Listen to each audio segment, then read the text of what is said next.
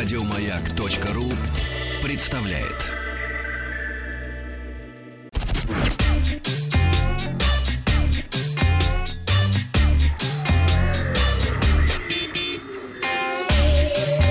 Страна транзистория. Доброе утро. Новости высоких технологий. Э, Компания OnePlus а, объявила о старте продаж своего нового флагмана, или, как чаще называют устройство этой компании, убийцы флагманов. А, Смартфон OnePlus 5T. Он получил безрамочный дизайн с дисплеем почти что во всю переднюю панель. Корпус из алюминия. Так как экран занимает большую часть передней панели, то датчик отпечатков пальцев переехал на заднюю панель. А, В компании называют это компромиссом, но лично мне датчик на задней панели кажется гораздо удобнее, чем на передней. Экран AMOLED-дисплей с отношением сторон 18 на 9, разрешением Full HD+.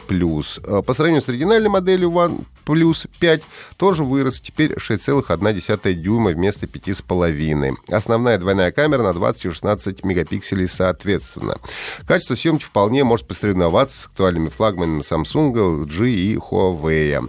Э, Смартфон получил процессор Qualcomm Snapdragon 835, 6 оперативной, 64 встроенной или 8 гигабайт оперативной и 128 гигабайт встроенной памяти.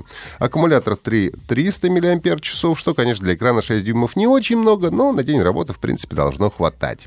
Есть поддержка двух сим-карт и разъем для наушников, а, но зато нет слота для карты microSD. Ну, правда, при варианте со 128 гигабайтами памяти в ней, по большому счету, и надобности не особо много.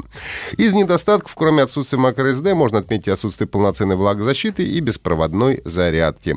А, One плюс 5T стоит США 500 долларов за версию 64 гигабайта, 560 за версию 128 гигабайт встроенной памяти. Также обещают, что появится в Индии, Европе, Канаде, Китае и Гонконге. Хорошая новость для москвичей и гостей столицы. Правительство Москвы сообщило, что до конца 2018 года бесплатный Wi-Fi появится в 12 парках, 70 музеях и 151 культурном центре города. Часть работ будет завершена уже в этом году, и до конца декабря более 400 точек доступа установят в 78 культурных центрах, еще около 50 в пяти столичных парках. Бесплатный Wi-Fi заработает в Воронцовском парке, в, в парке Фили, ландшафтном парке Митина, а также в парках Садовники и Северная Тушина. Бесплатно можно будет пользоваться интернетом в Московском музее современного искусства, Мемориальном музее космонавтики, Музейно-выставочном объединении «Манеж», Культурном центре ЗИЛ и Культурном центре «Стимул». На сегодняшний момент бесплатный Wi-Fi работает на 200, э, 200 улицах в центре Москвы и 24 городских парках. Каждая точка обеспечивает сигнал в радиусе до 50 метров, и э, в сети одновременно могут работать до 15 тысяч устройств, а переключение между точками не требует повторной авторизации, происходит автоматически. Для того, чтобы войти в интернет, нужно подключиться к Moscow Wi-Fi Free и авторизоваться. На, тесте, на тест-драйве транзисторе побывал игровой ноутбук HP Omen 17 с кодовым номером N009UR. Надо отметить, э, что основа всех ноутбуков Omen более-менее похожа, а вот волшебные цифры как раз указывают на различия. Это сатанинский, что ли? HP Omen. Ну, можно, наверное, и так себе. Дэмиан Торн. Дэмиан. Ну, кстати, А Ротвейлер прилагается к нему? Нет, Ротвейлера нету, к сожалению. Ноутбук без Ротвейлера — деньги на ветер, конечно. А, По сравнению с игровыми ноутбуками других производителей HP Omen выглядит достаточно строго и консервативно, а, что лично мне нравится. Корпус сделан из матового пластика, на верхней панели красуется красный логотип серии, и часть пластика сделана рельефной, что неплохо смотрится и приятно на ощупь. Воздухоотводы напоминают выхлопные трубы дорогого автомобиля. А, Все необходимые разъемы имеются в наличии. 4 гнезда USB 3.1, аудиовыход, микрофон, а, мини-дисплей-порт, а, Ethernet, HDMI, картридер и DVD-привод. Экран 17-дюймовый, разрешение Full HD, поддерживающий частоту обновления 120 Гц, что важно для комфортной игры, поскольку все-таки игровой ноутбук. А, Также он матовый, с антибликовым покрытием, что позволяет играть даже при солнечном свете. Правда, у меня не было возможности в этом убедиться, просто потому что последние недели яркого солнца в Москве не наблюдалось.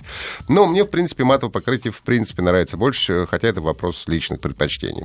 Клавиатура удобная, увеличено расстояние между клавишами, ход клавиш короткий. Отдельно, естественно, выделены клавиши WASD. Ну, потому что они в, играх используют чаще всего.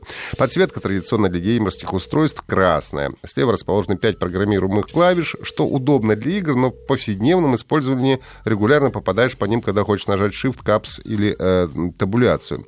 В ноутбук установлен процессор Intel Core i7 KB Lake, э, способный при использовании Turbo Boost автоматически разгоняться до 3,5 ГГц. Оперативной памяти 12 гигабайт, что, на мой взгляд, оптимально, поскольку объема хватает практически для всех игр. Есть, конечно, модели 16 гигабайтами, но и стоят они, соответственно, дороже.